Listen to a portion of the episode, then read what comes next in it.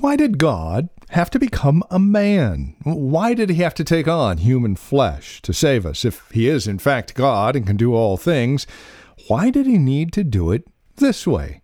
We'll take a look at that from the eyes of the author of Hebrews. Next on Truth for Today with Pastor Phil Howard. Join us.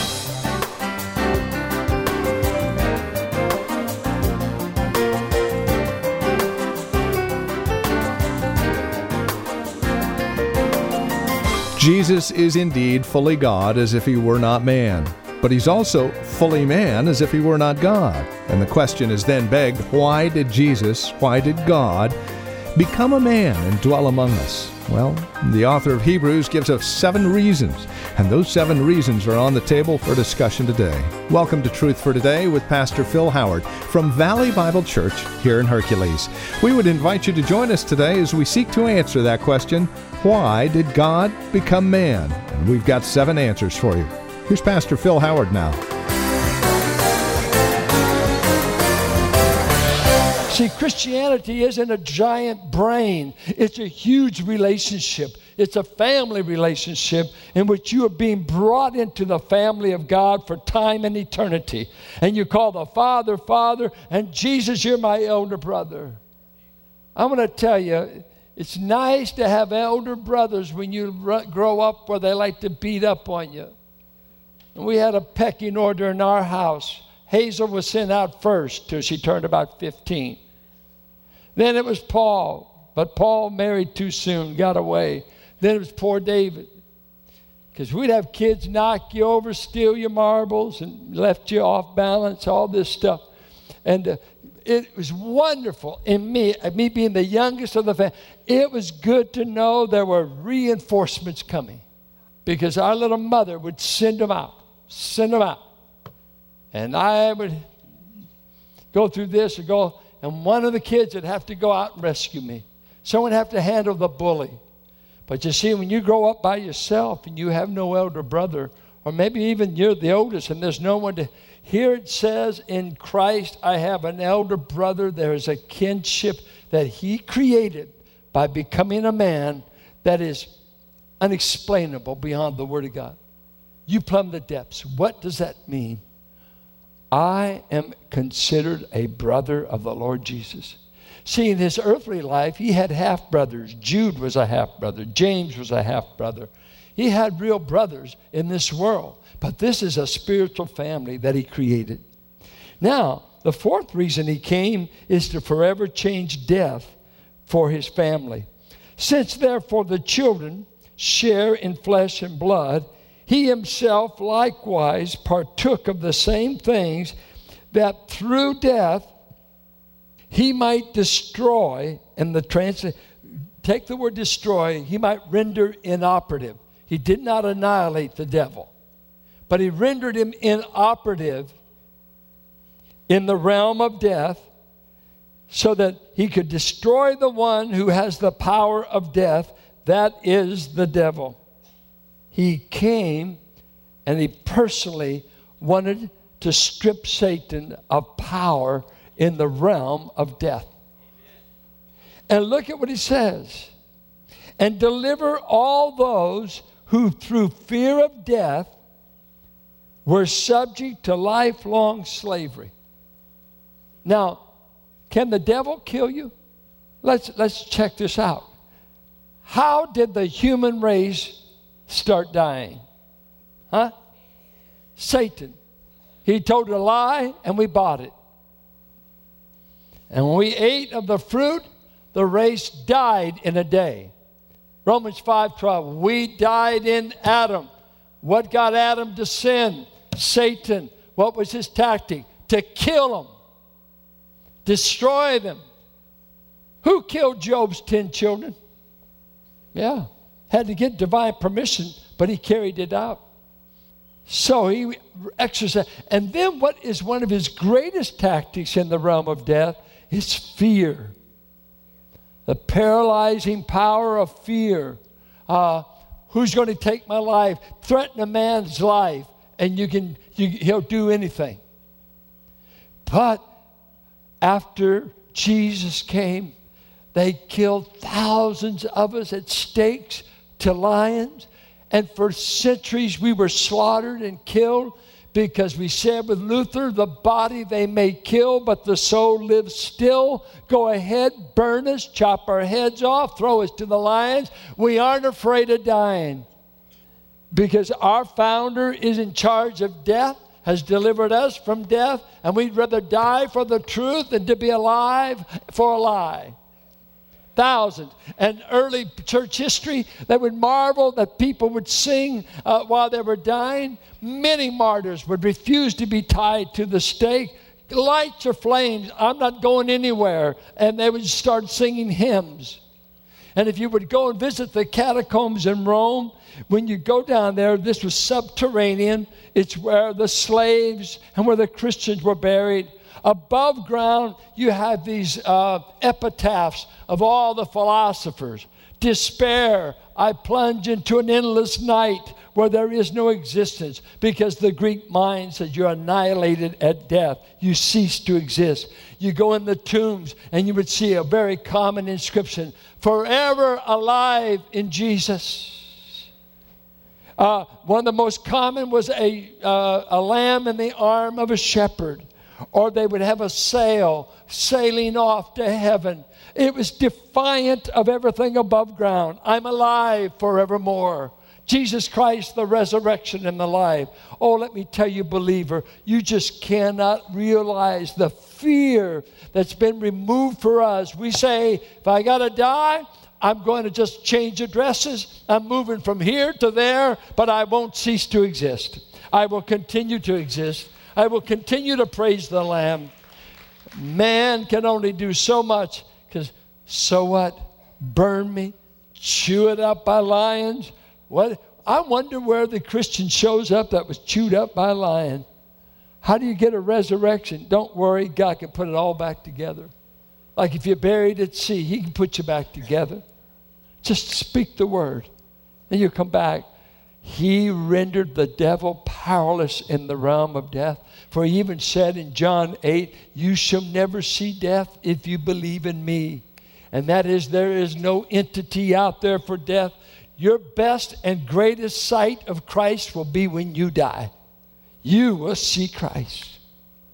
The first thing after you take your final breath in this life will be Christ. To live is Christ and to die will be gain. All because he came, all because he changed the cemetery forever. Well, let's keep going. This is too uh, good just to meditate on it, you know. For surely it is not angels that he helps, but he helps the offspring of Abraham. Isn't that interesting? He did not come to help angels. Therefore, he had to be made like his brothers in every respect so that he might become a merciful and faithful high priest in the service of God. I just uh, been reading articles in West County Times where George Miller's just hanging it up after 40 years. I think served 20 terms, trying to get him to do a 21st term. And he said no. So he served for 40 years. Very personable person and uh, uh, very interesting had quite a career. Uh, I want to ask you Did George Miller represent you in Congress? I, I saw just this morning that California is enacting in 2015, they will enact 900 new laws. So, in about 30 days, you will all be lawless of something. Plastic uh, bags are going to be outlawed. Uh, th- this is going to. Uh, they didn't say anything about frogs on this one. Uh, water, the depth that you can uh, try to b- put a well because of our water table dropping so much, they're setting limits on that. I mean, 900 new laws are coming out. Uh, I don't know how many voted in, back in November. When's the last time your vote made a difference? I don't hear a whole lot of uh, enthusiasm. Do you ever feel like anybody in D.C. represents your point of view? I honestly, I don't know. I don't know who it is. I hope there's somebody there that, who represents you? Uh, you know, I have to even watch mailing sometimes. They'll get busy here. We got to get a mailing out. If I hadn't read it before, it's my name's on it, And you come to me and say, That's a lousy piece. I said, Oh, I didn't even see it. Said, Too late. You should have. Why didn't you? You represent that piece. Very seldom will you ever be represented in life by someone who's fair and kind to you. And Christ says, I came in order that, and he's going to develop this theme in the book, we just touch on it. I'm going back uh, and represent you to the Father as a high priest. Let me show you something about the high priest. He had 12 stones he wore as a breastplate. And when the high priest, once a year on the 14th of Nisan, Yom Kippur, uh, when they would go into the Holy of Holies, symbolically, the 12 tribes were represented by this breastplate. And he sprinkles this blood on the mercy seat. And if that is accepted and he's not killed, it's in essence God is saying the 12 tribes have been atoned for. And so the high priest has represented the nation and its sin, but with this atoning lamb. When he turns around and he walks back through the inner court, goes to the outer court, and by the time he gets outside to the people, he now represents God to the people. This is God's answer. Your sins have been atoned for another year. Now, Jesus Christ is saying, I came to earth, I suffered, I've died, I've dealt with Satan, and I've gone back to heaven, which is a part of my exaltation. And you can count on this I will represent you before the Father. And I will represent you on the basis of what I did at the cross. I will take the cross work and say, I died in their place and you accepted me. So now I represent them before you. You must, rep- you must accept them because I'm their representative, I'm their intercessor. So I have a representative right now in the third heaven that I never had ever. None of us. We have not a Levitical priest.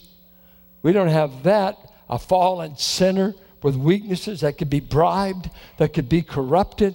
I have the perfect God man who stands as my representative between God and I. Christ represents you and I.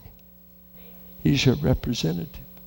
Sixth thing he does for us he uh, bears all of God's wrath against us in himself. And he uses a word here uh, most folks can't even spell it, let alone say it.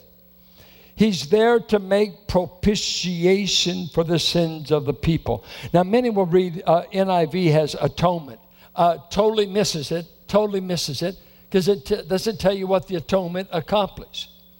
There's two concepts with the cross, and we'll look at this on our Wednesday night study expiation, expiation, propitiation.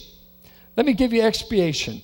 Uh, you did damages, uh, let's say an accident, car accident. Your insurance settled. Uh, you gave us a check for the repairs and for all the inconvenience. In essence, your offense has been expiated, it's been covered, it's taken care of. All right? The fine's been written. Law number nine was broken. This is the penalty. It's been paid, expiated.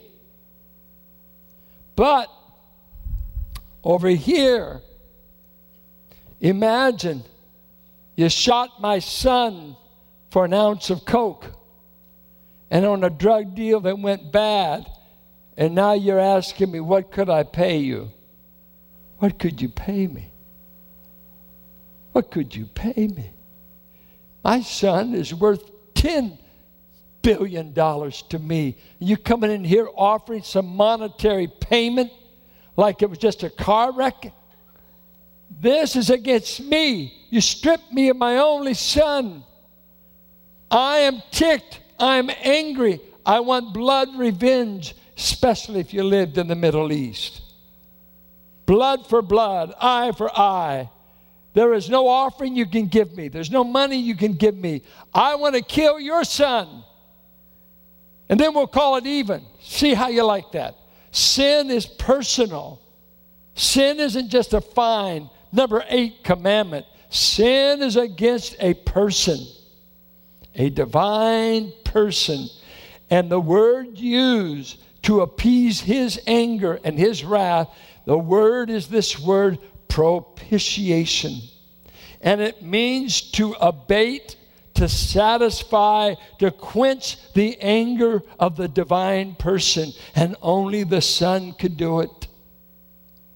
For you, it means eternity in hell in punishment for which God says you deserve it, you deserve it, you rejected everything I offered, you deserve hell. I have no apologies for hell. None. And if you are ever to escape it, you must find somebody that can quench my anger and my wrath toward your behavior.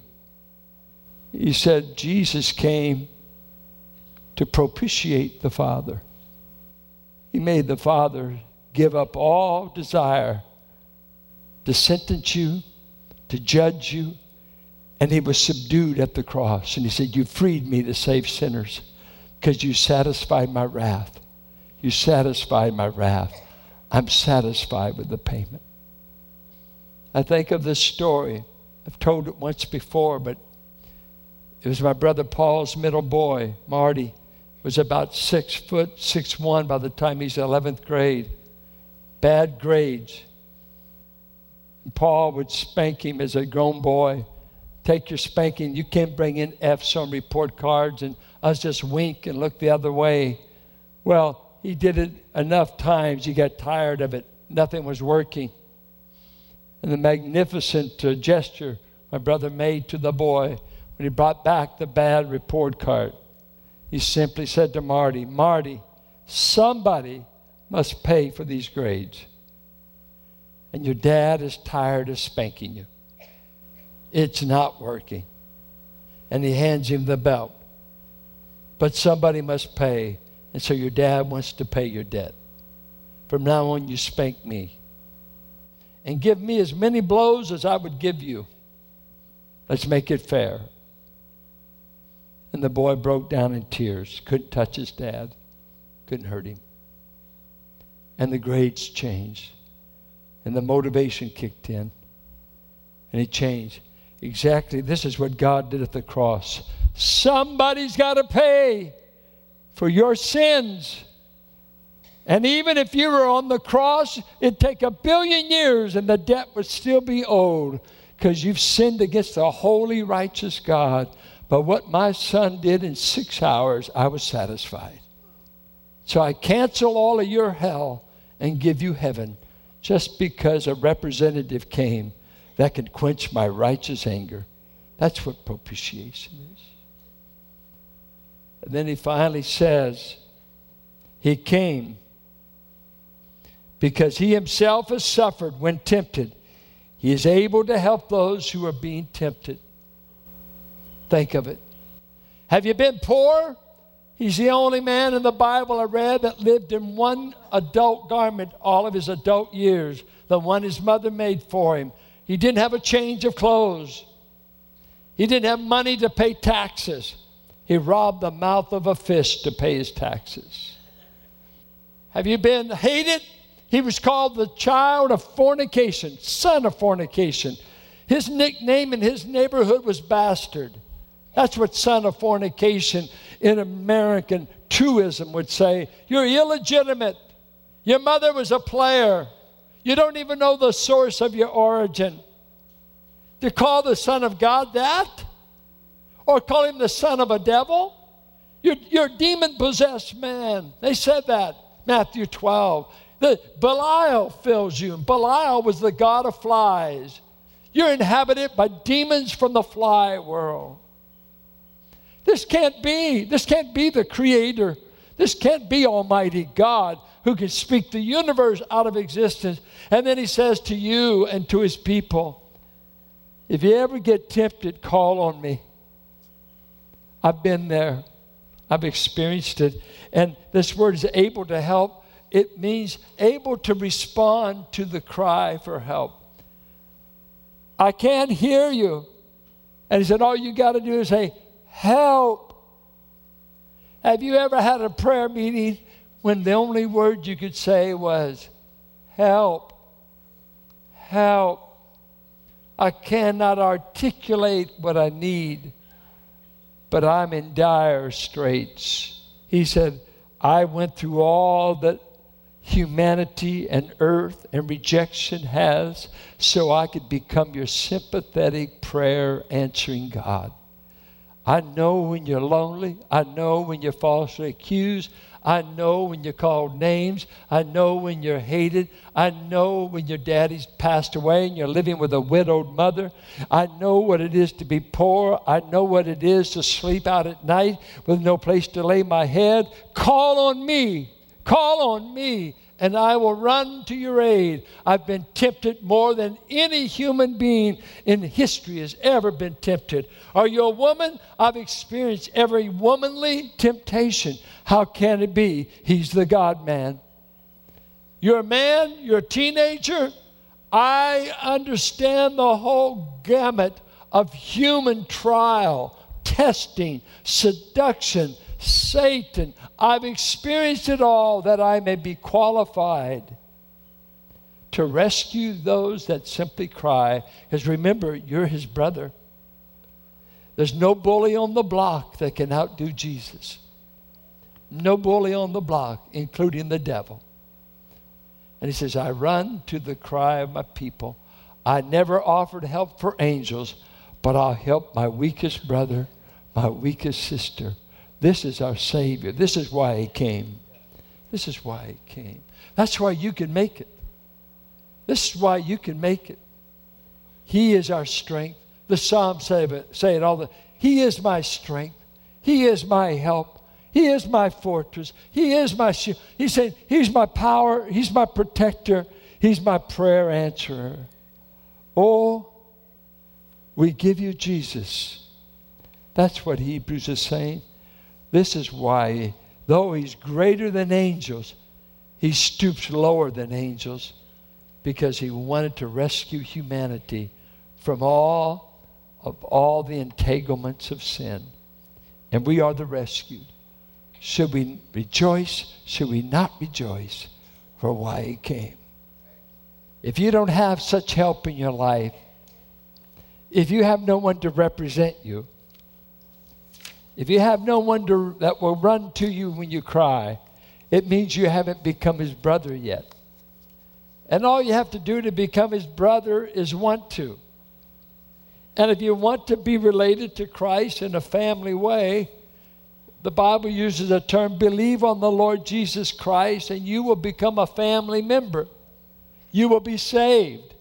You'll be saved with, from your sins, saved from the judgment of God saved from all the wreckage that sin has brought to the human family. Jesus came to save. He's a Savior God. Santa Claus saves nobody.